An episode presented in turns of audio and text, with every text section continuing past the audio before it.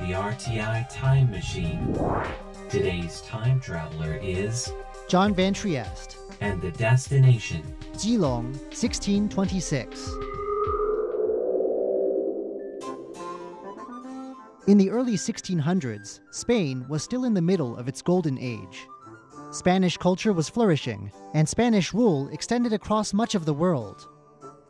The city of Manila, capital of the Philippines, was one of the empire's prized possessions. Merchants from nearby China came to sell Chinese silks in exchange for silver brought across the Pacific from Spanish Mexico. But all was not well.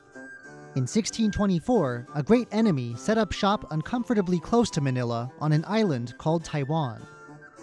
To counter this threat, the Spanish came to Taiwan themselves two years later, setting up a Taiwan colony of their own. Professor Jose Eugenio Borao Mateo has made the study of this short lived colony his life's work. He teaches in the Spanish department at National Taiwan University, and he's the author of the book The Spanish Experience in Taiwan A Baroque Ending to a Renaissance Endeavor.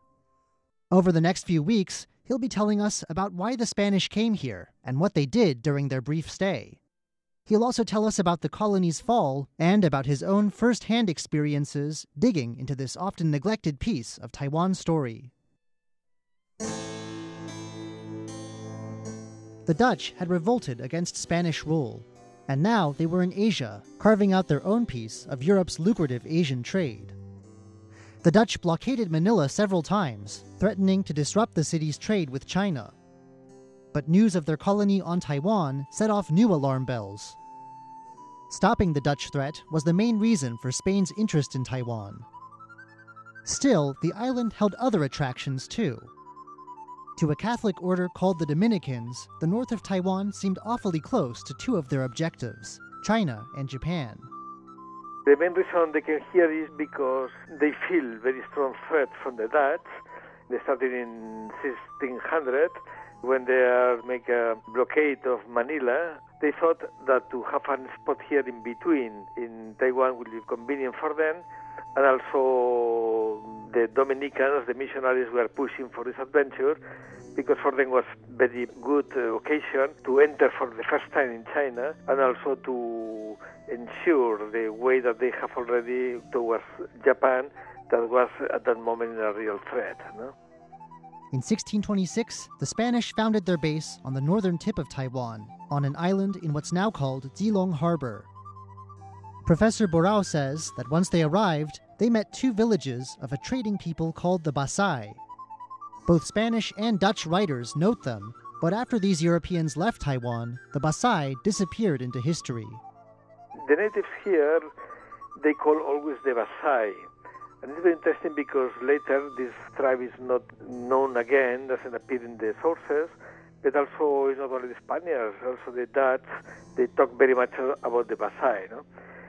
Um, scholar, Peter Kang, he has made the research on the Basai, and he thinks that they're a kind of commercial network from the eastern area of Taiwan towards the north of Taiwan. No? It's a special tribe, in my opinion, but uh, in fact, there was not too many people. I mean, this was not overpopulated. It was only a few towns around, and Spaniards dealt with two in Keelung Harbor, one called Kimauri, another one called Tapari. No? When first meeting these commercially minded villagers, the Spanish failed to leave a good impression. But things improved after missionaries insisted on compensation for burnt property. Eventually, Kimauri and Tapauri children were able to speak Spanish. I think the relation, of course, at the very beginning was not good, no, in the sense that they were intruders. No? They burned some houses probably to intimidate them, and they escaped to the mountains. But uh, because of the, the request of the and the pressure of the Dominican missionaries, the military authorities assumed the blame for this and, and they start to pay compensation to the natives for their own houses, no? And the, I mean, not in a single shot, but little by little, different times, because we know that in one moment when they were not happy with the natives, they said, oh, maybe they don't reserve any more to receive this compensation. No? But think in few years they came with good relations because there was a lot of uh, interaction, especially the, the children, native children. They enter in, in, the fortress. Uh, they speak Spanish very fluently, and the whole town were converted. No, the Kimauri and Tepauri, and also Santiago, uh, probably about 1,000 new converts. No? No matter how many local souls the Spanish missionaries converted, the threat from the Dutch, the main reason they were here, still loomed large. When the Spanish first arrived in 1626, the Dutch colony on the southern end of the island was still small. A Spanish armada of sorts was sent southward to wipe it out. Taiwan's weather didn't cooperate.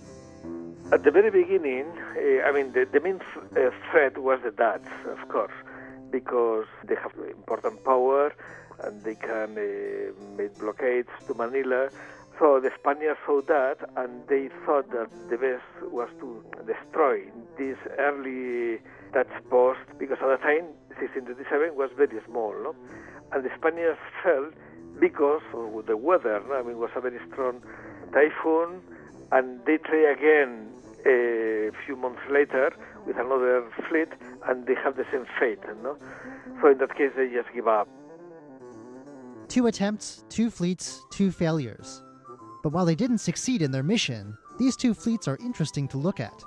Because the Spanish weren't the only ones fighting on the Spanish side.